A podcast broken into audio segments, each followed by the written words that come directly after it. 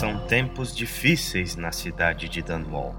Com a praga dos ratos se espalhando assustadoramente, o Conselho do Império decide enviar Corvo Atano até as outras ilhas, em busca de apoio para encontrar uma solução para a peste. Por que justo o guarda-costas da Imperatriz? Muitos se perguntaram. Porém, a explicação era sempre a mesma. Ele era o único em que todos confiavam. Corvo então partiu. Dois meses depois, Corvo retornou com más notícias. Os marinheiros diziam que havia uma maldição sobre Dunwall. Magia negra. Vivemos em tempos estranhos, dizia o marinheiro. Porém, Corvo precisava entregar a notícia à imperatriz. Logo na chegada da torre de Dunwall, lá estava ela. A pequena Emily, filha da imperatriz. Ela ama Corvo e o sentimento do Lorde Protetor é recíproco.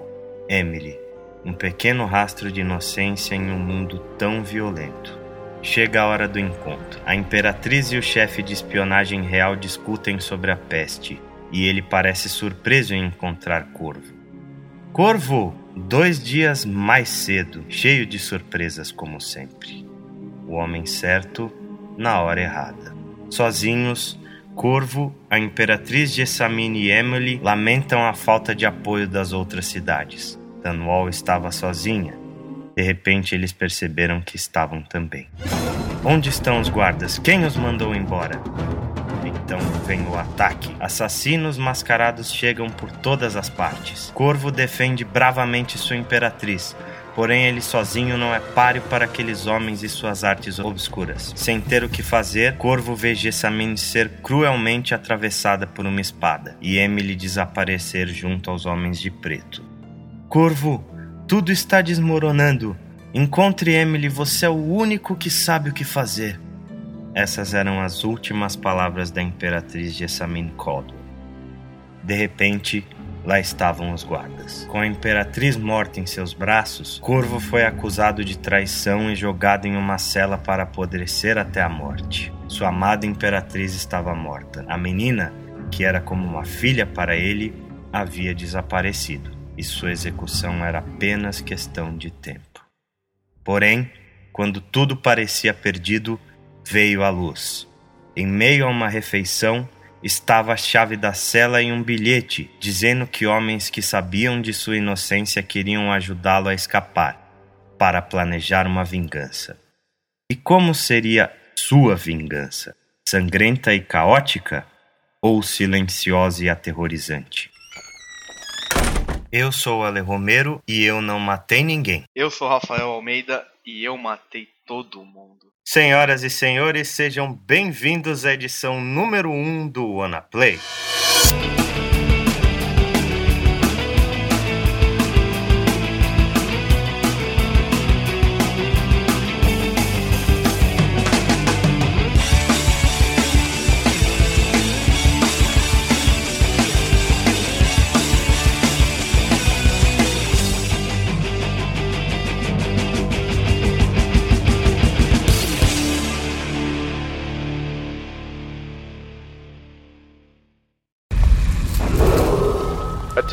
Dunwall citizens. John Clavering Boulevard has been designated a restricted travel area.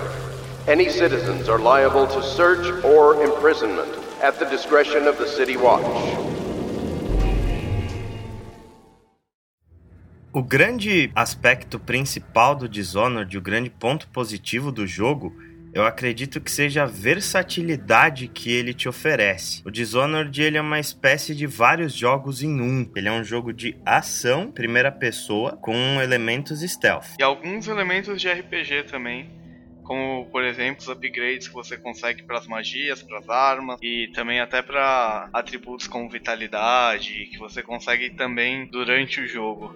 E as influências do Dishonored? A minha influência maior, assim, que eu consegui perceber, eu não vejo o povo falando tanto isso, mas a maior influência que eu vi no jogo foi de Skyrim, né?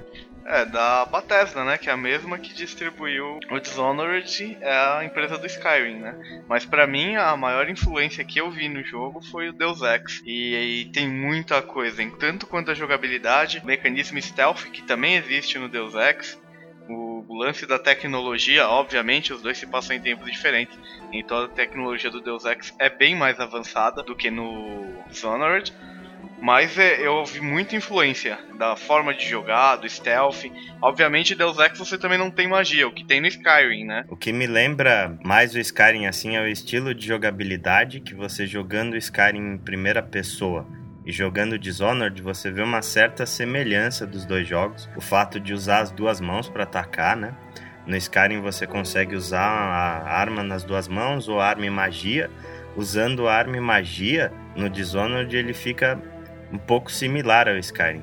E os livros que aparecem no Dishonored contando a mitologia do universo, dando aquela riqueza a mais para o universo criado, para mim é muito parecido com o que foi visto no Skyrim e outros jogos da série Elder Scrolls. Inclusive, a parte dos livros enriquece bastante a história do jogo. Outro aspecto bastante positivo do Dishonored é a jogabilidade dele, né? É uma jogabilidade muito fluida, muito boa. O sistema de combate do jogo é excelente, é bastante realista. Você dá duas espadadas no, no inimigo, ele morre. E o contrário também é válido se você tomar duas espadadas ou às vezes um tiro bem dado. É um abraço. A parte da magia, as partes de escalar os prédios, tudo é muito bem feito, com a exceção de quando você tá na água. É, a exceção da água, eles pecaram bem, bem, bem. É uma porcaria quando você cai na água. Chega a ser desesperador às vezes. Você não consegue sair da água direito você não consegue nadar direito, é horrível a jogabilidade na água. Agora, como você falou com relação ao combate, né?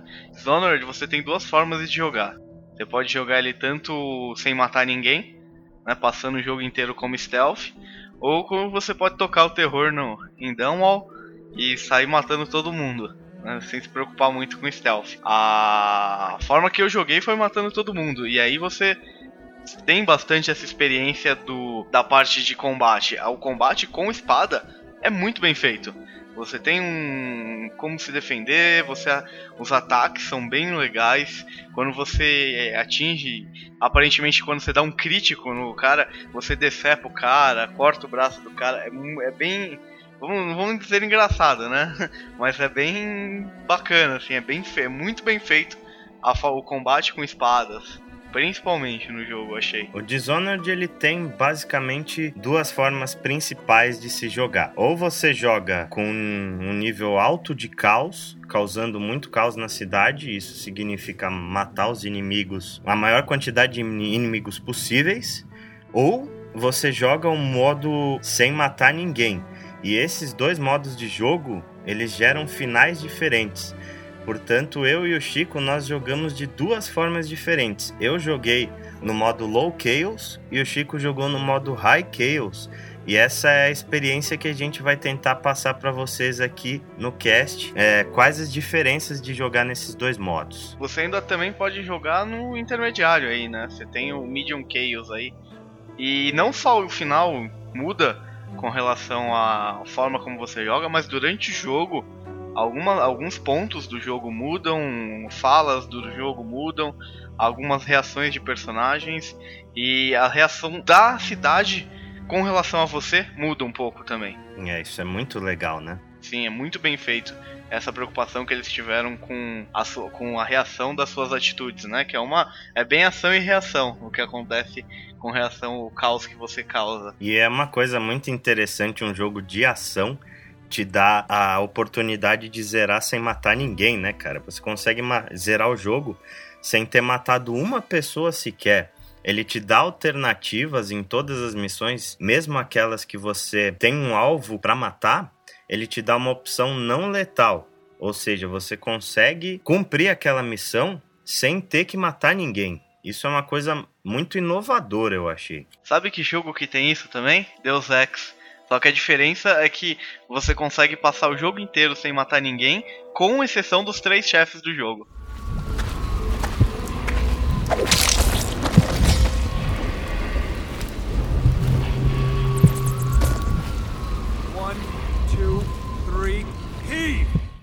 Gráficos e trilha sonora de Dishonored não são coisas que valem a pena ser citadas porque eles são medianos, né?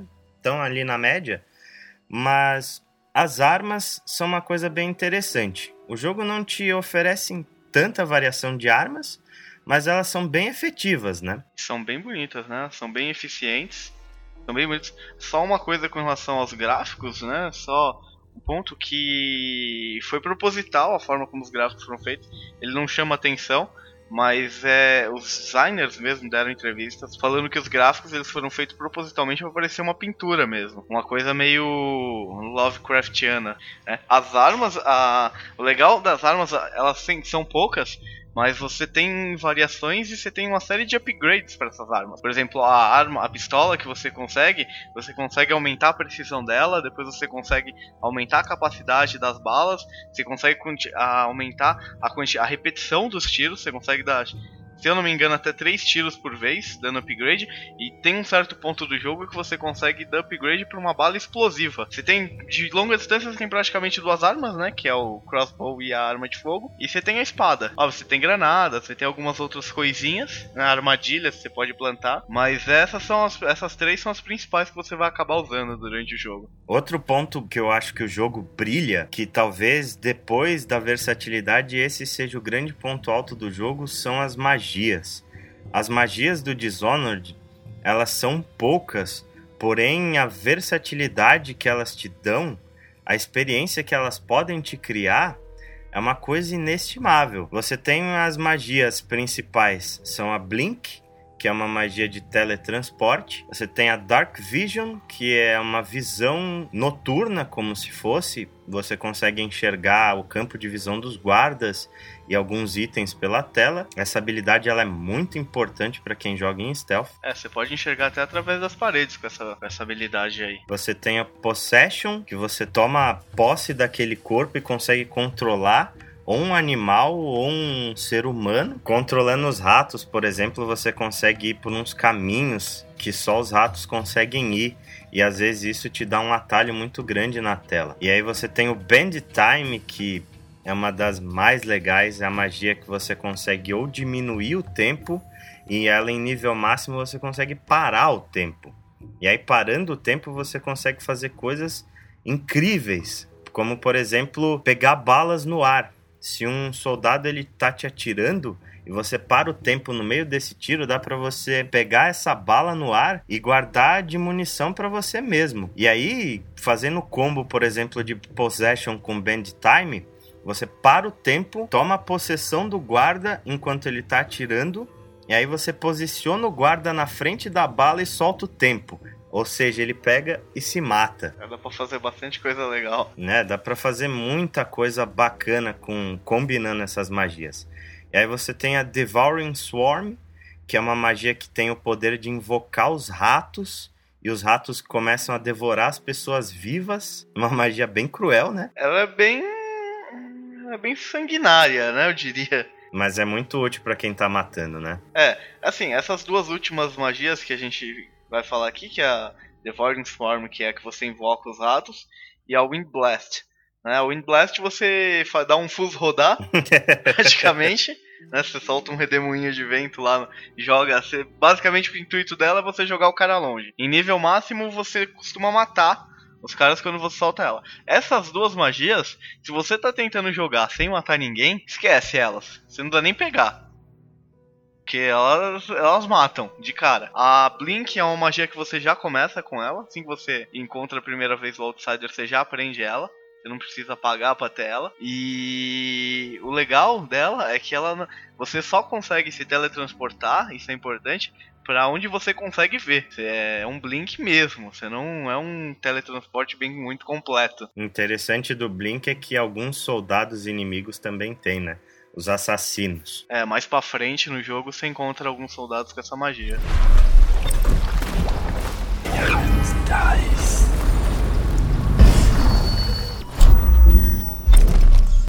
Eu acho que para quem tá querendo jogar Dishonored, tua primeira experiência, eu não recomendo que seja stealth. Eu recomendo que você se divirta jogando e pegue e combine essas magias, mate das diversas formas possíveis, porque é realmente muito divertido. Você vai aproveitar muito mais o jogo usando ah, essas magias e sem se preocupar muito em ser furtivo. Eu recomendo ao pessoal jogar primeiramente no modo Chaos, seja ele médio ou alto, e aí depois, pelo desafio e para ver o outro final, joguem no modo stealth, porque o modo stealth ele é como se fosse o ultra hard do jogo. O modo stealth é extremamente difícil.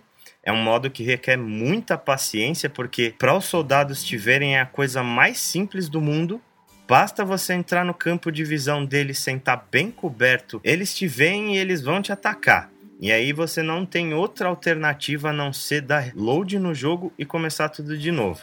Então salve bastante, dê bastante load e tenha muita paciência para zerar o jogo sem ser visto, porque é uma tarefa árdua, é uma tarefa demorada e é só para quem realmente gosta de desafio. Só um ponto, a eu não sei se se encaixa bem como magia, mas tem um dos poderes que você consegue evoluir, que é o Shadow Kill, se não me engano o nome. Ele é muito útil. A princípio você vai ler a descrição dele, você vai falar, nossa, que besta. Ele é muito útil. Porque ele, o que, que ele faz? Quando você mata o cara no primeiro nível, você tem que matar sem ser visto. O corpo do cara desaparece. Então o corpo não é encontrado e você não é detectado. Então, algumas fases, se você tem esse poder, principalmente em nível 2, que todo mundo que você mata vira pó, ele fica muito mais fácil. Como evoluir os seus poderes mágicos então? Cada magia ela tem dois níveis e para evoluí-las você precisa encontrar as runas que estão espalhadas pelo mundo. É quando você pega o teu primeiro poder mágico que é o Blink, o Outsider ele também te dá um coração e esse coração ele indica na tela onde estão as runas e os Bone Charms. Os Bone Charms eles são amuletos feitos de osso de baleia Aliás, as runas também são feitas de ossos de baleia. E os Bone Charms, eles te dão bonificações por usar. É como se você estivesse usando um colar mágico e aí ele te dá algumas bonificações, como por exemplo, estrangular os inimigos mais rápido, pular mais alto, sua velocidade não diminuir enquanto você está carregando as armas, você conseguir andar no modo stealth mais rápido. Você também tem alguns que você consegue recuperar a vida tomando água de algumas fontes. Tem outros que você consegue mover essa espada mais rápido. Tem uma série de poderes aí. São poderes menores, mas são bem úteis também. E aí você, com as runas, cada magia ela te dá, ela te pede uma certa quantidade de runas para você comprá-la ou para você dar o upgrade nela. E as runas estão espalhadas pelo mundo, normalmente em lugares bem escondidos, muitas vezes em lugares bem interessantes. Por exemplo, em algumas casas ela está localizada em compartimentos secretos, porque no mundo de Dishonored a magia é algo proibido. Então, o pessoal que tem essas runas, eles fazem tudo escondido. Então, os santuários normalmente estão em salas secretas, onde você tem que acionar botões, tem que tirar livro de estantes e coisas do gênero para conseguir encontrar essas runas. É, um ponto interessante é que se você sair pegando, se empenhar e pegar as runas, pegar bastante runa, mais ou menos até a metade do jogo, na metade do jogo você praticamente já tem poder o suficiente para ir até o final, independente do modo como você está jogando. O jogo ele te faz ficar bem poderoso, bem rápido. Isso te dá uma sensação de que o Corvo ele é um personagem muito mais poderoso do que o resto, né, cara? É, mas mesmo assim, ele te dá essa sensação, mas continua sendo um personagem X, né? Falando em personagens, a gente tem uma gama aí de personagens principais do jogo, Porém, esses personagens eles são bem pouco carismáticos. A maioria deles são personagens bem secundários, que aparecem pouco durante a história. E eles não, não são aquele personagem que te chama atenção, não é aquela coisa que memorável que depois que você terminar o jogo, você vai lembrar daqueles personagens durante muito tempo. Eu acredito que os personagens mais interessantes do Dishonored eles sejam a Emily, que é a filha da Imperatriz e a personagem que mais tem afetividade maior com o Curvo. O Outsider é um personagem muito interessante porque ele é uma espécie de deus do mundo ele é um cara que algumas pessoas tentam encontrar, mas ele visita quem ele quer, ele dá os poderes para quem ele quer. Ele meio que julga essas pessoas para qual ele vai dar os poderes. Ele é bem irônico nas conversas dele, às vezes ele te dá uma lição de moral meio foda. é, a gente tem o Piero também, que é o como se fosse o cientista lá dos rebeldes. É um personagem carismático, é um dos que eu mais gostei, só que ele é bem pouco explorado durante a história, então não dá para falar muito. E a gente tem também o barqueiro, né, o Samuel. É, o Samuel foi um dos personagens que eu mais gostei. É bem legal as conversas que você tem durante uma missão e outra. Você sempre vai para a missão, na maioria delas, com ele. Ele que te leva para onde você tem que realizar as missões. E nesse percurso, ele sempre vai conversando com você. Isso é, é, é, bem legal. Ele, isso faz ele se tornar um personagem bem bacana durante o jogo. E os vilões, eles são, na maioria das vezes, rasos, né? Eles morrem bem rápido. você tem ali no começo do jogo Havelock, você tem o Pendleton, mas são personagens que eles até aparecem, têm uma importância na história, tem uma importância durante o jogo, só que não não acrescentam muito, assim, eles não são personagens que são marcantes. Assim como o Corvo também não é um personagem marcante, na minha opinião. O Corvo ele é um personagem um pouco mal aproveitado, porque ele tem, ele não tem personalidade, ele não tem fala, é aquele tipo de herói mudo e pelo fato dele ser mudo, você acaba perdendo um pouco da, da identidade dele, né? Ele é um cara que, no final das contas, você não consegue enxergar uma motivação para tudo aquilo que você está fazendo. O corvo, ele simplesmente segue ordens. Os caras falam para ele: mate tal pessoa, encontre tal informação, mas você não consegue enxergar um motivo real dele para fazer aquilo. É como se ele simplesmente tivesse sendo levado pelos outros o jogo inteiro. É, acho que a intenção da Arkane foi deixar que você moldasse a personalidade do personagem. Você fosse a personalidade do personagem. Mas eu acho que eles poderiam ter feito isso da mesma forma, dando uma personalidade para ele de acordo com as suas ações dando falas específicas de acordo com as suas ações, porque outros personagens durante o jogo, eles reagem às suas ações. Eles mudam as falas do, às suas ações. Então ele também poderia ter isso. Pois é, eu vi uma entrevista com um dos designers do jogo que ele disse que o Corvo, a princípio, ele tinha falas. Porém, no final eles resolveram tirar porque se ele tivesse falas agressivas ou muito vingativas, isso não iria combinar com o estilo de jogo pacifista. Mas eu acredito que eles poderiam realmente ter feito uma variação dessas falas e não ter deixado o personagem mudo. E além disso, eu acho o design do personagem muito bom. A máscara dele é bastante assustadora. Ele em si, você só vê o rosto dele no final do jogo, mas ele é um personagem muito estiloso isso não foi mostrado de forma alguma durante o jogo. Eu acredito que o jogo não precisava ser inteiro em primeira pessoa. O pessoal poderia fazer algumas cutscenes em terceira pessoa para te mostrar mais o personagem. A única hora que você enxerga de fato o corvo é na capa do jogo. Então, poxa, para que criar um design tão bacana de personagem se você não vai explorar isso? I can feel the great age ending. They are burning the whales. The doom of Pandysia has come to the city. The river rushed in when the barrier broke. Dishonored se passa num mundo X, né?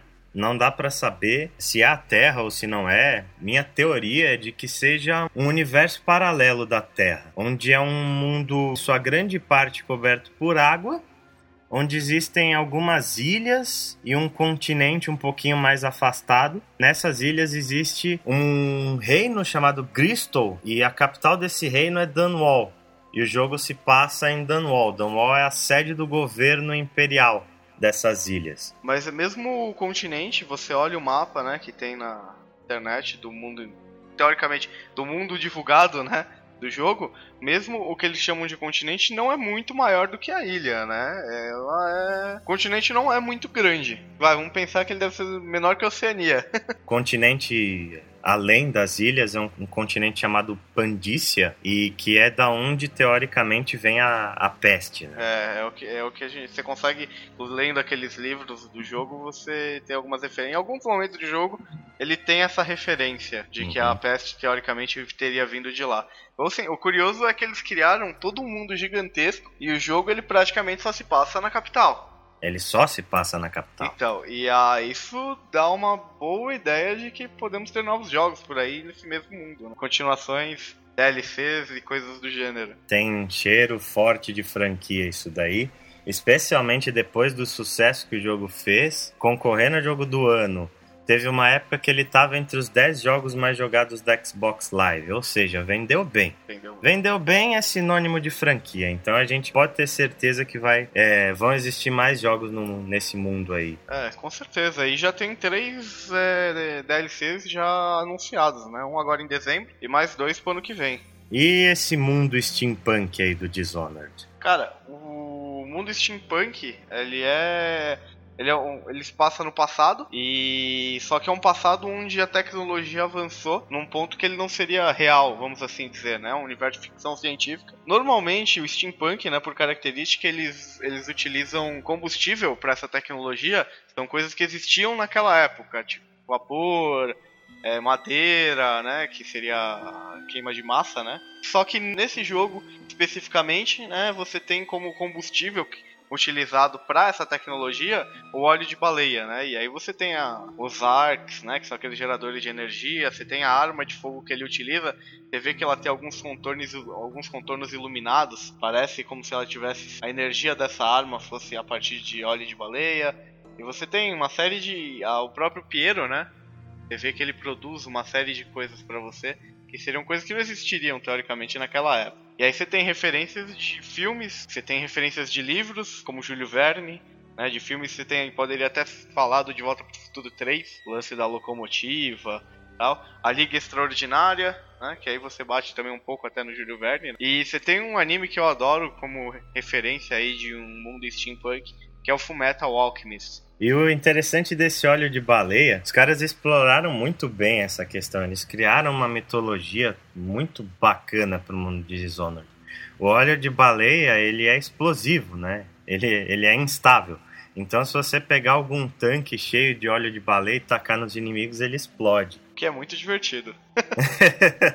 Uma coisa bastante importante na história do Dishonored e no mundo é que a cidade de Dunwall ela está sendo atacada por uma peste de ratos. É uma referência mais do que escancarada à peste negra e a peste ela está dizimando a cidade de Dunwall, mais de metade da população morreu. A sua missão no começo do jogo é ir atrás dos outros das outras cidades que fazem parte das ilhas para ver se as cidades geram algum apoio para tentar encontrar a cura da peste interessante é que existem os edifícios com as pessoas contaminadas, eles são marcados com cruzes vermelhas. Então, toda vez que você encontrar uma cruz vermelha em algum edifício, isso é até uma dica, é certo que você vai cruzar com um Weeper, que é uma espécie de zumbi. Outra coisa bem bacana também, o jogo quando você joga no modo caos, né, quando você vai matando bastante gente, a peste na cidade começa a se tornar mais violenta. Os ratos eles aumentam de quantidade e os Weepers também. O que é uma coisa que faz todo sentido, porque quando você mata os soldados, aqueles corpos trazem mais doenças para a cidade. No, logo no começo do jogo, aparecem alguns soldados jogando corpos infectados no esgoto. É bem interessante como a peste se alastra por Dunwall. Meu, é, os ratos começam a encher o saco. Na metade do jogo pra frente, as próprias pessoas começam a ficar mais agressivas. Mas a, a peste em si é um elemento assim é crucial no jogo. Ele dá todo, tanto no contexto da história do jogo, né, que ela é fundamentalmente baseada nisso. Depois mais para frente você descobre a real origem, né? Por que, que chegou a peste aí. E como também como um elemento de jogabilidade até, né? Porque você você invoca os ratos, né? Ele se, como se estivesse trazendo a peste. E aliás, esse lance do símbolo vermelho teria me ajudado bastante. É, isso aí é uma dica bacana pro pessoal que ainda vai jogar de zona de fiquem atentos aos prédios com cruzes vermelhas. É, o, o legal assim, né, que você tem quando você enfrenta os guardas, eles são até que meio previsíveis, né? Porque é um guarda, um guarda treinado. Ele vai para cima de você às vezes com arma, às vezes ele vai te dando tiro mesmo e você se ferra bastante se você não tem algumas magias, ou consegue ser rápido o suficiente para dar uma desviadinha de lado. Agora, os Reapers, às vezes você pega bem desprevenido. Às vezes você entra num prédio, você não viu o símbolo vermelho, ou você ainda não tinha se ligado nisso, que nem aconteceu comigo bastante. Você entra, você olha, você entra olhando para um lado, o Hiper às vezes está num canto, ele te vê, você só ouve o barulho e ele já tá em cima de você, né? E aí ele. Uma das características da doença, eles vomitam em cima de você. E causam um belo dano, viu? Eles são, realmente, eles são bem mais fáceis de matar do que um guarda. E os ratos também. Bobeou, eles te comem vivos. É, e os ratos são bem complicados de você matar, porque você vai matando os bichos, eles tiram bastante dano e rápido.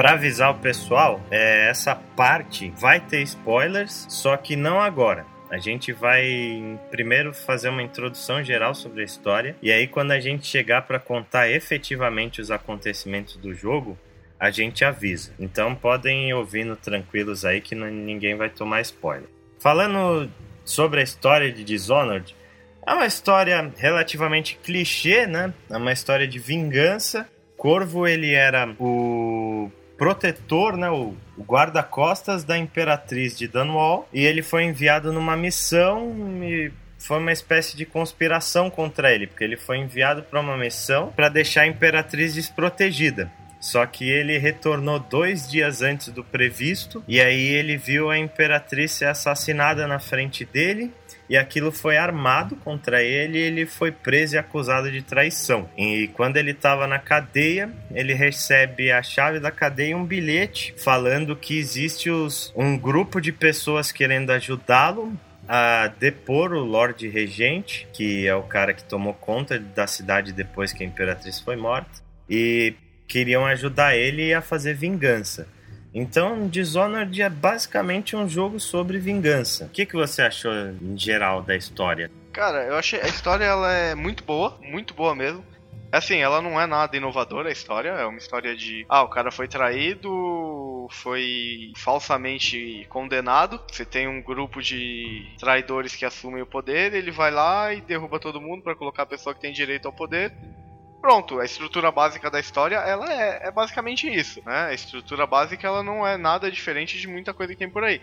Só que o que o diferencial é o que muda a história, né? O que faz o, uma coisa legal é como você conta essa história. Né? É isso que faz a diferença. É como você vai contar a história, como você vai mostrar isso que você está querendo passar, né? Que elementos você vai utilizar. Eu acho que nisso o jogo manda muito bem. Ele, ele enriquece a história com pequenos detalhes. Tanto a história direta, como você tem algumas histórias paralelas que vão acontecendo durante o jogo, que acabam tendo uma influência na história principal. E, é, eu achei muito boa. Ela te, eu acho que a história te prende. Você fica querendo saber o que vai acontecer. Você fica tem, querendo ir atrás daquelas coisas, daquelas missões, daqueles objetivos.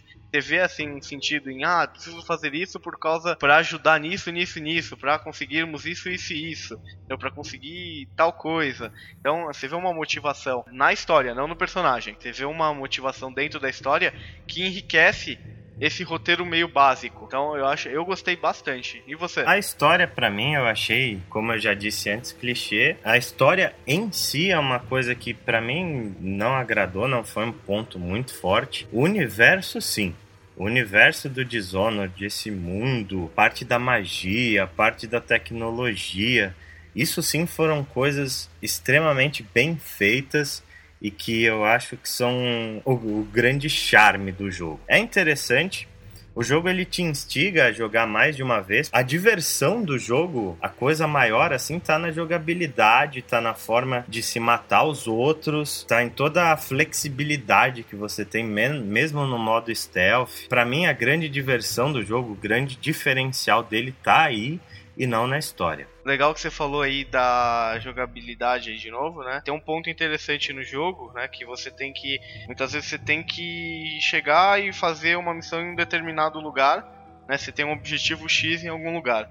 E você tem vários caminhos que você pode percorrer para chegar naquele lugar. Você tem várias formas de chegar naquele mesmo lugar. Não só com relação ao lance de stealth ou matar todo mundo, mas caminhos mesmo, literalmente caminhos e formas e fazendo coisas que te ajudam a chegar cumprir aquele objetivo ou não. Isso eu achei fenomenal no jogo. A cidade ela é bem verticalizada, né? e com, com seus poderes mágicos você tem a capacidade de escalar. Então muitas vezes você consegue ir ou por cima do, dos telhados, ou pelo esgoto, ou pela própria frente, sabe? A escolha é tua. E o jogo ele te incentiva a explorar essas partes. Isso é uma coisa ótima, uma coisa fantástica, um dos grandes pontos altos do jogo mesmo, que eu acho que é por isso que ele vale a pena ser jogado, porque é um universo muito rico, é um jogo com replay assim muito alto, um valor de replay muito alto. Você não vai querer jogar uma vez só, eu tenho certeza. A cidade é para mim o personagem principal de Dishonored.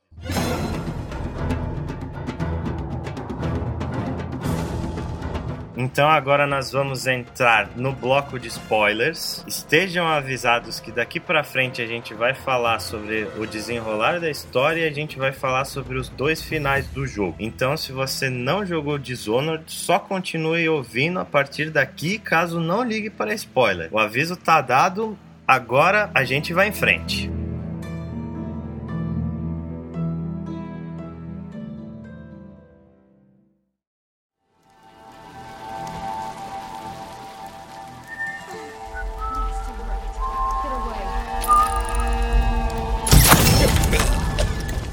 Todo são nove missões, né? Quais você achou que foram você mais gostou, Ale? A missão que eu mais gostei foi a House of Pleasure, que é a missão do The Golden Cat. É a missão que você vai invadir um cabaré, né? para encontrar a Emily e para eliminar os dois irmãos do Pendleton. Eu achei essa missão muito legal porque, primeiro de tudo, a parte de não letal da missão, você encontra um outro personagem que é o Slackjaw, que ele é um bandido, né?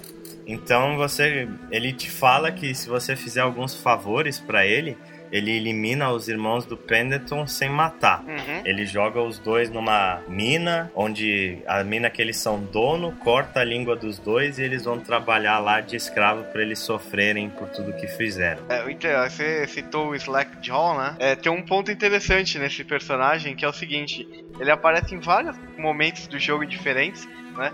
Inclusive, quando você encontra ele nesse momento, tem uma variação de acordo com você na primeira missão né? Que é quando você tem que chegar e eliminar o superintendente, né? O, do exército, que é o Oversea Campbell, né? O High Oversea Campbell. Ele, você pode fazer algumas missões para Granny Hags. São duas missões que você faz para ela. Né, e aí ela te dá como recompensa duas runas, que é muito útil nesse jogo. Uma dessas missões, você tem que envenenar fornecimento de poções, né, daquelas poções azuis né, que te cura a magia, do covil do Slackjaw. Então você chega lá e você envenena. E aí quando você chega depois nessa segunda missão, na House of Pleasures, quando você fez essa missão, é, você na hora que você encontra ele, ao invés de ele te oferecer ajuda direto, ele te pede pra ajudar ele a descobrir quem que foi que envenenou. que no caso foi você mesmo. que, que foi você, né? Aí ele fala que mandou dois caras pra, pra uma casa, não lembro exatamente a casa agora, e pra você ir lá e descobrir o que aconteceu com os soldados dele, né? Aí você vai lá e encontra um, um daqueles cartões que você coloca nos aparelhos de áudio, que é muito legal, né? Um ponto que a gente não citou ainda. É, os audiographs, né? Aquilo complementa a história de uma forma muito fantástica. É, tem uns cartõezinhos que são uma espécie de gravador, um gravador meio antigo que teve um cartão todo furado, né? Quem programador sabe como que é esses cartões. Uhum. É, e aí você coloca e ele reproduz o áudio que está gravado naquele cartão, né? E aí você encontra o soldado dele, né? E você encontra um desses cartões. E aí o que acontece? Esse cartão é uma descrição desse do que, que esse soldado dele encontrou. E aí você tem a opção de ouvir o cartão antes de entregar pro cara. Né, numa máquina que tem perto de onde você acha o cartão. Só que às vezes você não ouve, né? Que nem eu não ouvi, eu esqueci hum? de ouvir o cartão. E aí eu entreguei direto pro Slackjaw. E aí o cara descobriu que foi você. Porque dá, dá, impress, dá essa impressão. Só que o. A fala dele corta e ele acaba não entregando quem que foi. você racha o bico nesse momento, porque você tá numa CG, você fica assim, puta, fudeu, fudeu. e aí você acaba vendo. Mas é muito legal essas missões da Reg Grants eu gostei bastante da side quest. E aí, complementando ainda, depois lá na frente, na missão do The Flooded District, que é, que é a mais longa do jogo, tá? Mas eu achei bem legal. Não é a minha favorita, mas é uma das. Chega uma hora que você vai pro esgoto e aí você tem uma, um caminho que você consegue fazer que você encontra pela última vez a Grand Rags. Né? E aí quando você encontra ela, ela tá fazendo um ritual e quem tá preso lá é o Slackjaw e ele pede a sua ajuda. E aí você pode salvar ele ou não. É, que legal. E matar, e essa missão é bem difícil. Matar a vovó. ela, ela, se você tentar matar ela, você vai ver que tem a forma certa que fica fácil, mas é bem complicado. Mas voltando pro House of Pleasures, a coisa que eu mais achei legal nessa missão foi o cabaré, cara. Porque estão soldados lá andando e as prostitutas começam a passar por eles e, e tipo, tentar seduzir e eles falam, sai daqui, quer que eu perca meu emprego? Não? é muito divertido. E tem umas partes também que os, você vê as prostitutas com soldados fazendo massagem, não sei o que. E um dos caras que, para fazer a missão não letal, você tem que encontrar o art dealer, né? Uhum. O vendedor de quadros, vendedor de, de pinturas. E roubar a senha do cofre dele. É isso que o Slackjaw te exige para poder eliminar os irmãos do Pendleton. E essa parte, o, esse personagem, o Art Dealer, ele tá amarrado numa cadeira elétrica e ele, tipo, fica falando, ai, me dá choque, ai, isso é tão gostoso. É um negócio meio masoquista. É totalmente masoquista. E aí quando você começa a dar mais choques nele do que ele pede, aí ele acaba te entregando a senha. A missão que eu mais gostei foi a Return to the Tower, que é quando você tem que eliminar o regente né, o Lorde Regente que tá no lugar que tomou o lugar da Imperatriz. Ah, eu gostei bastante dessa. Eu achei muito legal essa missão, porque pela forma de você ter que invadir o lugar, você ter que a segurança do lugar, acho que é uma das missões que mais tem guarda. Eu acho que é a que mais tem de todas. É, ela é bem, ela é bem legal e ela tem uma porrada de equipamento de segurança.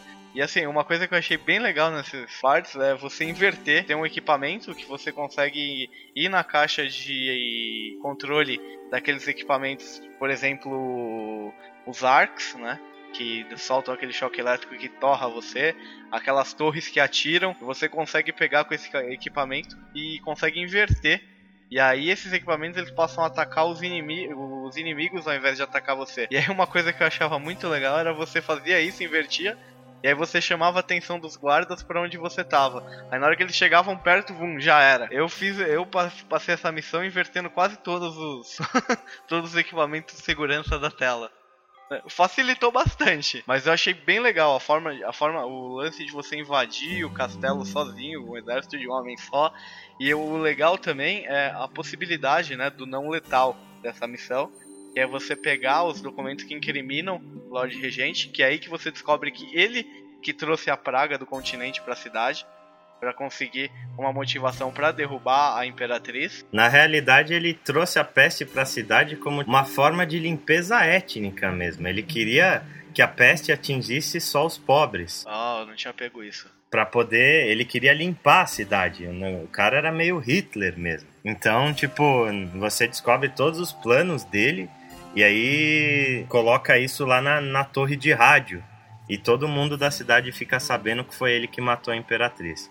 E aí você ou você pode fazer isso ou você pode simplesmente matar ele. O que o resultado na verdade é o mesmo nesse caso, mas é porque ele acaba morrendo de qualquer forma. Né? Não, ele vai preso. É então. dá pra matar ele. dá, dá. Enquanto os guardas estão levando ele preso, dá pra matar, mas é. Pela forma não letal, ele só vai preso, ele acaba. Não. Talvez ele tenha sido executado depois, eu acho uma hipótese muito válida. Mas você não sujou suas mãos. Ah, eu sujei. Cara, existe uma coisa muito interessante nessa missão da, de Return to the Tower. Existe um audiograph nessa missão que fica ah. num compartimento secreto dentro da torre. E certo. esse audiograph, ele fala sobre... É um audiograph da Imperatriz Jessamine, onde ela começa a falar sobre a Emily. Ela fala que a Emily... Ela tem medo da Emily assumir o cargo de, de Imperatriz um dia, que a pressão é muito grande, não sei o quê. E ela fala do amor dela sobre o Corvo. E ela fala uma frase aí que é matadora. Ela fala: O meu coração sempre estará com o corvo. Não sei se você ligou isso, mas o meu coração sempre estará com o corvo. Dá para deduzir que o coração que o outsider te entrega é o coração da imperatriz. Caramba! e sabe o que, que mais dá para reforçar isso? Ah, A Imperatriz Jessamine, ela é dublada pela April Stewart, certo. que é a mesma dubladora do Coração. Nossa. Caramba, essa, essa foi foda. essa não, essa não tinha pego. Falando sobre a progressão da, da história em si, né? A progressão é logo depois que você é libertado da cadeia, você encontra os Loyalists, que são os, Os rebeldes, né? os rebeldes, exatamente, que querem derrubar o Lorde Regente e colocar Emily no poder. E aí, para isso, eles vão minando o poder do Lorde Regente. Eles pegam. Primeiro, o cara que você elimina é o Superintendente, né? O High Overseer Campbell. E aí, depois deles, você elimina os irmãos do Pendleton, que são caras extremamente influentes dentro do Império. É, que seria o apoio político, né? No que dá até numa espécie de parlamento, né? Exatamente, são caras do parlamento do jogo. Que é o que ele fala, né? Que com ele eliminando os irmãos dele, o único Pendleton que teria a voz lá dentro seria o Pendleton que tá, no, que tá do seu lado. Exatamente. Por isso que você vai lá eliminar os outros dois. E você tinha encontrado uma dica, né, na missão anterior de onde tava a Emily. Por Exatamente. isso que você vai pra esse lugar. É, e aí você encontra a Emily lá no, no Golden Cat, no, no cabaré. E depois de resgatar a Emily, a sua missão é capturar o Sokolov, que ele é o cara que gera as poções de cura, né? É, ele é o, pelo que dá, pelo que fala, né, ele é o cara que gera, é o cientista do governo, né? Ele faz as tecnologias, aqueles arcs, ele que desenvolve os equipamentos pro governo, os Isso. equipamentos tecnológicos e as poções de cura, né, do governo, né? As poções que o suprimento de poções do exército é ele que gera, né? Sim. E ele também sabe quem é a, a fonte de renda do governo, né? Eu acho que acredito que até por isso que ele é capturado e não morto pelo corvo. É, que é o, praticamente o principal motivo de você ir atrás dele. Dá pra você concluir que seja eliminar, reduzir o, o fornecimento de suprimento do exército também, né? De poções e tecnologia. Mas seria o outro motivo, o motivo principal da missão, né? Que aparece lá, é pra você encontrar, né? Quem banca o governo, né? Exatamente. E aí ele te indica que quem banca o governo é a Lady Boyle. E aí vem a próxima missão que é a Lady Boyle's Last Party, que é, pra mim também é outra das missões mais divertidas do jogo, que é uma festa fantasia. E é- essa Lady Boyle, né, ela, ela é extremamente rica e ela banca o governo e ela tá dando uma festa fantasia. E você- a tua missão é se infiltrar dentro dessa festa e eliminar a Lady Boyle. Só que como a, a festa é a fantasia, você vai vestido de corvo mesmo.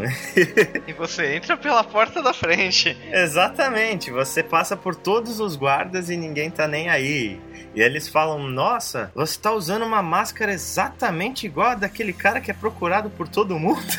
É, o legal, o legal dessa, dessa missão que você tem, que eu achei bem legal, é quando você duela com aquele carinha que tá com uma máscara de raposa. Esse duelo é muito legal. Aliás, é uma missão muito filha da puta. Aí nisso ele já vai demonstrando como o Pendleton é um cara filha da É. puta, né? Porque ele, ele simplesmente te manda en- entregar o bilhete pra esse cara e não te fala o que era. E aí hum, você tem que matar o cara, você tem que duelar com o cara até a morte. Aliás, dica pra quem tá fazendo não letal, pra quem não conseguiu fazer isso não letal, é só você trocar a tua pistola por um dardo de sono na hora de atirar, tá? E aí você cumpre a missão, o cara é eliminado, só que você acaba não matando. E aí dentro da festa você pode causar o caos, ou você po- pode matar a menina, ou você pode fazer a não letal, que é o quê? entregar ela pra um cara que ela ama. É, primeiro você tem que. Você entra lá e você tem que descobrir quem é ela, porque tá todo fantasiado. Sim, aí você descobre que existem três Lady Boyles, cada uma com um vestido diferente. E aí você tem que descobrir qual delas é a Lady Boyle correta. Obviamente a gente não vai falar qual é pra não estragar também, né? É, a gente já tá dando spoiler, mas que se dane também. Procurem. É, também não vamos, vamos facilitar tanto. É, exatamente. Mas aí é legal, que você pode ter algumas outras side quests. E assim, essa missão eu acho que é a missão que mais tem dinheiro no jogo pra você pegar. Se você roubar, começar a roubar a galera, dar pickpocket no povo, dá pra ganhar muita grana nessa missão. Tem quadros valiosos, tem joias nas partes de cima da mansão. Dá pra encher o bolso de grana nessa missão aí. É, eu recomendo a subir. Vai nos quartos que tem bastante coisa. E aí, beleza. Eliminando a Lady Boy ou entregando ela pro Stalker que queria. Aquele maluco tarado. É, o maluco tarado que vai fazer ela de escrava sexual pelo resto da vida e você ainda tá achando que foi bonzinho. A próxima missão é, é Return to the Tower, que é eliminar o regente. E aí, depois que você consegue eliminar o Lorde Regente, você é traído. É aí que a coisa fica legal. O que que acontece? Eliminei o Lorde Regente, tô todo bonitão, tô todo paquitão. Vamos colocar a Emily amanhã no trono. E aí, os caras vêm e te envenenam. No meio da festa de comemoração. Só que o Samuel, que é o cara do, do barco, né, que te leva pra lá e pra cá, ele só colocou metade da dose de veneno na tua bebida. Então você acaba vivo e é jogado no, no rio, lá no, no distrito inundado, The Flooded District. Que aí a gente chega na missão mais longa do jogo. Né? Só um ponto, é nesse momento que a Emily faz aquele desenho? Não, é antes. É, tem um ponto no jogo que é legal, que se você tá fazendo todas as missões com um nível alto de caos, você tem três variações, que a Emily faz um desenho que retrata o corvo, a visão dela do corvo. E, a, e esse desenho ele tem três variações. Quando você tá com um nível baixo de caos, né? Quando você tá fazendo sem matar ninguém. Quando você tá com nível médio de caos. E quando você tá causando tudo lá, você tá matando tudo, você tá matando até, até o que não deve. Ah, e esse desenho, o legal dele, quando você não tá matando ninguém, a Emily faz o desenho do corvo sem a máscara e escreve pai. Né, daddy. Quando você faz a missão no caos total, ela faz ele com todo negro, assim, praticamente uma sombra, assim, com uma espada vermelha, assim, na ponta, como se estivesse pingando sangue. E é nessa parte que você já começa a matar que a Emily é filha do corvo, né, cara? Porque. Dá muito na cara isso. Dá muito na cara e existem outras pistas também falando disso. O próprio audiograph da Gessamine, que fala que o coração dela sempre vai estar com o corvo. Isso. É muito óbvio que a Emily é filha do corvo. E aí, legal é que depois de ser envenenado, né? Voltando lá, você. Eles te jogam no rio. Ele... E aí você vai parar num. Você acaba indo parar na mão daquele grupo de assassinos que matou a Imperatriz. Exatamente, o grupo do Daud. Nesse momento eles pegam, te prendem, eles pegam suas armas, todo o seu equipamento e jogam fora, num lugar que depois dá para resgatar, claro. Né? E aí eles te prendem de uma forma tão estúpida, né? ele sabia. É assim, isso que não dá para entender muito bem. Ele, o cara sabia que você. Porque ele fala que você tinha. que você conhece o Outsider, ele vê a marca na sua mão. Então ele sabe que você tem poderes mágicos. Não tem como falar que não. E aí ele te prende num lugar que é um buraco assim no chão, com uma tampa de madeira muito tipo boqueta, assim, que você quebra dando tijolada. Que ainda é cheio de tijolo lá embaixo, é só ficar atacando os tijolos nas tábuas e pronto tu tá livre. Então, é... eles te prenderam para você se soltar, não é possível. Exatamente, as conveniências dos videogames, né? Aí você pode ir atrás do seu equipamento ou não. Essa missão é gigantesca, os equipamentos estão bem longe da onde você tá. Essa missão ela é muito bacana porque você passa por milhares de lugares, né? Por diversas localidades do jogo. Você passa por um bairro cheio de infectados, você passa pelos lugares onde tem as plantas, passa por uma usina que gera, gera o óleo de baleia e gera os equipamentos. Passa por metade da cidade por essa missão. É bem bacana. É, e aí você vai parar num lugar que é uma espécie de bairro que eles isolaram. É um bairro que foi completamente infectado. E aí eles cercaram esse bairro e isolaram é. da cidade para que a peste não se espalhasse mais. Exatamente. É, pelo menos essa foi a intenção deles, né? Passando por ali, você entra dentro dos aposentos do Daud. E aí você mata ou não o Daud. Dá para poupar ou não poupar ele. E o importante dessa missão é conseguir sair vivo e voltar pro, pro Speed Pub de novo através de uma passagem secreta lá que dá no é, apartamento abandonado que a menina te deu a chave logo no começo do jogo. É, você sai, você tem que sair meio pelo esgoto, né? Exatamente. Aí você chega naquele apartamento abandonado que você pe...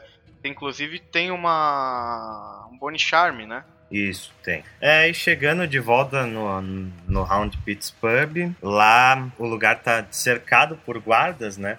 Eles estão procurando pelo pessoal que depois o Lorde Regente e a sua missão é se infiltrar de volta e salvar as pessoas que sobreviveram da, da traição, do, a traição do Ravenlock, do Pendleton e do Martin. Eles tentam matar todo mundo, mas eles acabam que não conseguem matar todos. Aí tem uma diferença gigante dependendo do nível de caos que você tá. É, aí o jogo muda totalmente, né? Se você tá no nível de caos alto, quando você chega aí, as coisas estão um pouco mais agressivas. E quando você chega aí, quem tá morto é os dois, a empregada e mais um outro cara, que não. É um menos importante. E a Calista, ela tá. E é um negócio assim: o corpo deles tá estendido, assim, no meio do, da entrada, ali na frente da entrada do, da pub. Então é um negócio bem dark, assim. Isso não acontece no modo de low chaos. A Calista tá viva e ela te dá algumas dicas de, de onde tá a Emily e tudo mais. Ela te fala para ajudar os caras. Ela fala que ela foi poupada por causa da dívida que o, os caras tinham com o tio dela, se eu não me engano. E aí o negócio legal, essa missão é bem curta, bem curta mesmo, acho que é a mais curta do jogo. Que daí depois o que, que você tem que fazer? Você vê que o exército eles cercaram a, onde ficava a oficina do Pietro. E tá lá dentro, tá o Pietro e o Sokolov. E você tem que. Você pode, não, são, claro, opcional, você pode salvar, entrar lá pra tentar salvar eles. Quando você faz isso, eles falam com você que eles construíram um daqueles Pillow Arcs, só que um bem maior e bem mais potente. E aí eles te dão a opção de ou apagar todo mundo, colocar todo mundo só para dormir com o Pillow Arc, ou transformar todo mundo em pó.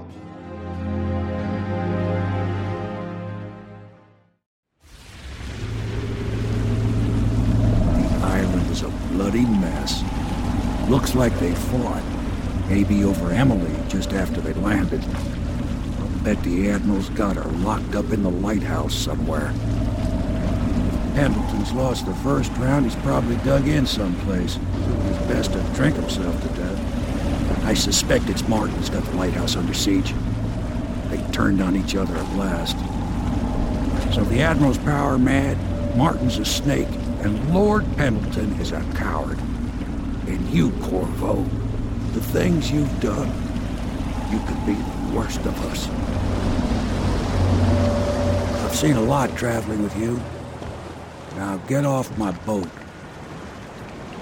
I'd wish you good luck, but I'd be lying. Out, Corvo. Like what you've become. No better than these traitors. That's why I'm gonna tell them you're coming. E aí, depois disso, é a missão final, que é a Light, The Light at the End, que aí é a, a, diferença mais brutal do jogo entre você passar com caos ou sem. Se você vai sem matar ninguém, o tempo ele tá aberto, assim, é um sol, tá durante o dia. O Samuel vai conversando contigo tranquilo, falando: Nossa, eu tenho muito orgulho de você, Corvo, muito boa sorte, meu amigo. Mas se você for no modo caos. O negócio tá uma tempestade, tempo fechadão, mó sinistro, dark. E o Samuel, quando você vai conversando com ele, ele fala uma pá pra você, tipo, te esculacha e aí quando, quando ele aporta na ilha ali, na ilhazinha onde você tem que ir, ele vira e fala, é, gostaria de te desejar boa sorte, mas eu não estaria sendo honesto. Ele fala mais ou menos isso.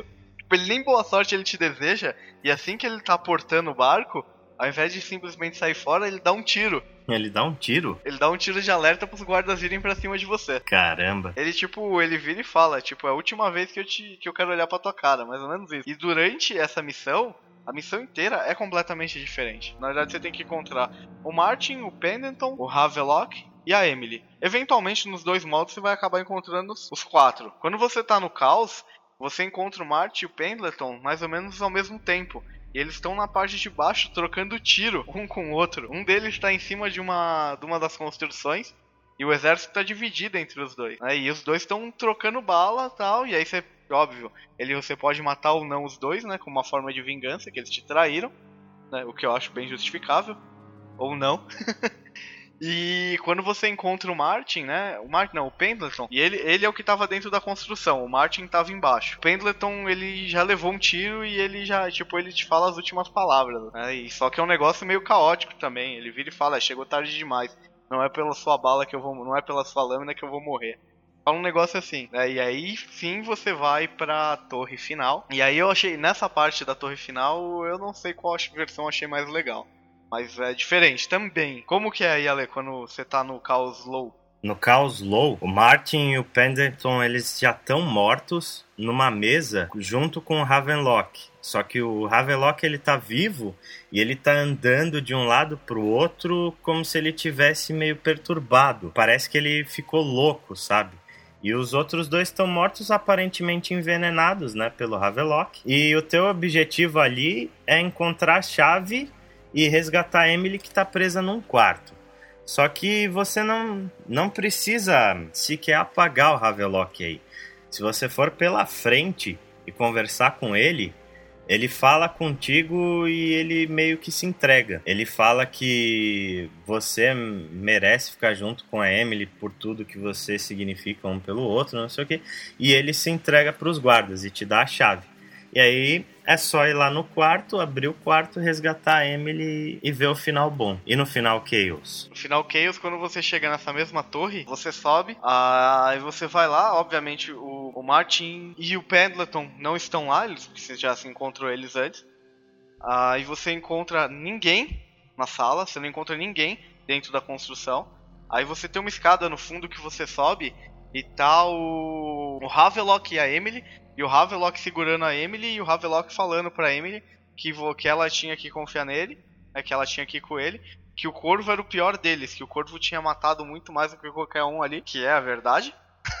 e aí você tem que neutralizar o Havelock, né? Você mata o Havelock, ele cai lá de cima, e aí você pega e segura a Emily, né? A Emily te abraça, aí ela vira e fala, estão todos mortos, né? Aí, óbvio, você não responde nada porque você não tem fala, né? E aí ela vira e fala, é, muito bem, assim, porque eu ia ter que eliminar eles de qualquer forma. ela fica sinistra, ela fica sinistra no final. E aí você vê o final, o final meio depressivo até. É, Claramente, né? Depois de matar tanta gente, nada mais justo você ver que a Emily se tornou uma imperatriz extremamente tirana. E que mais que acontece? Então, na verdade, ela não fala muito que ela se tornou uma imperatriz tirana. O que fala é que nesse final mal, né, aparece a cena deles numa sala de trono, né? E aí o caos, assim, tipo, pessoas brigando. E aí ele fala, né? Quem, quem faz essa narração é o The Outsider. E aí ele fala que uma criança ia conseguir governar num mundo de caos como o que você instaurou, né? Tal. Mais ou menos isso. Mas não tipo que ela virou uma tirana. Simplesmente ela não consegue governar, né? Porque a, a peste continuou né? A peste, na verdade, dá a entender que piorou até e que ela não tem como governar porque o negócio tá um caos, o negócio tá terrível. Ela tá governando num lugar que não é um lugar para criancinhas, né? O que ele fala.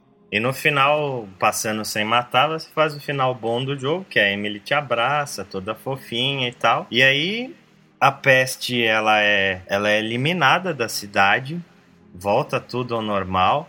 É, aparecem as pessoas felizes, aparece a Calista com o tio dela, aparece o Piero lá com uma outra mulher. E o Outsider narrando que restaurou a paz, que a Emily foi uma ótima imperatriz e que no final, quando você morre, você é enterrado do lado da imperatriz, que era seu amor e tudo mais. No final Caos, você também é enterrado do lado da imperatriz, né? Que ela fala que apesar de tudo, você sempre foi o cara da Emily. Cena, aquela cena dele sendo enterrado no final é igual para os dois finais. Eu recomendo o jogo, de uma forma geral. Acho muito bom, vale a pena. Vale a pena jogar mais de uma vez. E é isso aí. É isso aí. Dishonored é um grande jogo. Joguem, especialmente para dar sua opinião depois aqui. Façam os comentários, a gente quer o comentário de vocês, críticas, sugestões de jogos. Siga a gente no Twitter, twitter.com barra wpanaplay, nosso Facebook é facebook.com barra wpanaplay, divulguem e façam comentários, a gente está esperando isso de vocês. Um abraço e até o próximo Anaplay.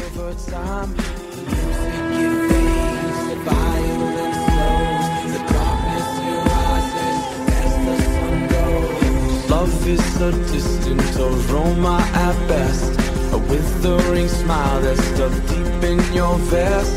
The night air it wraps its fingers around your body. It shakes from a now distant sound. Oh, the sound of her voice, a sweet symphony, played over and over until you are free.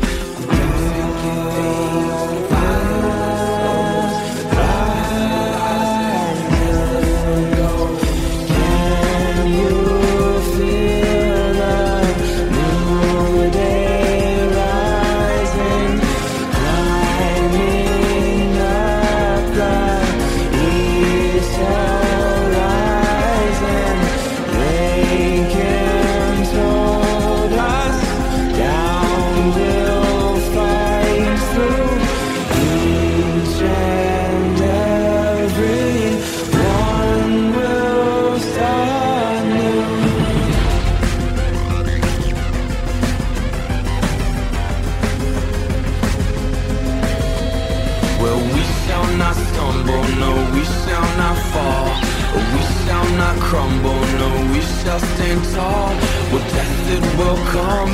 As sure as the night But we will not run, no we live but to fight Oh, with blood on our hands And dirt on our knees. We tear at the ones Who brought the disease.